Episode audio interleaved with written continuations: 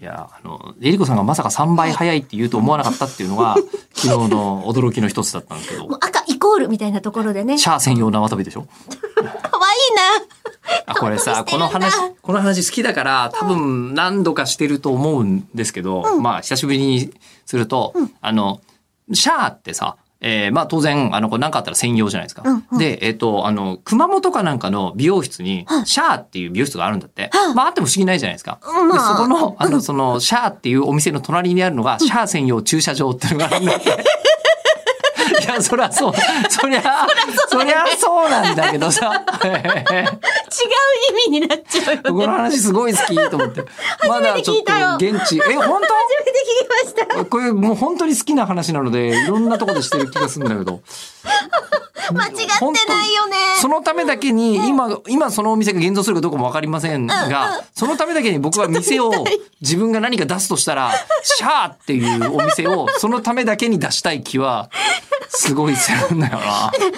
だっけな、あの、焼肉屋さんで、二郎っていう焼肉屋さんがあって、同じことになってるんですよ。どういうこと二郎専用駐車場って。でも、それって、はあはいっていう感じになるけど、んシャーだと、シャーだとね。途端いや、そりゃまあ。意味を持つのいいですね。うんだってそりゃあねあのザクザクやゲルググに乗っていても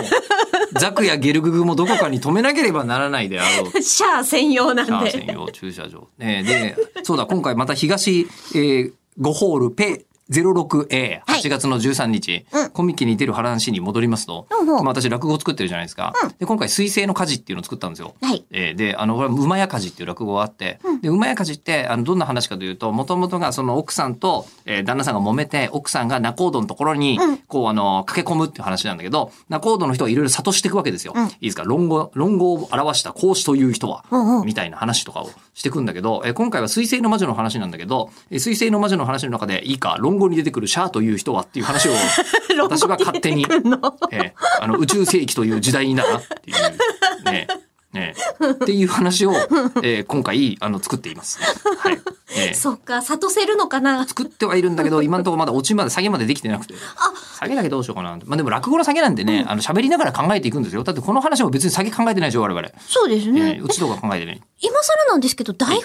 てから収録してるんですか台本は一応書いてますね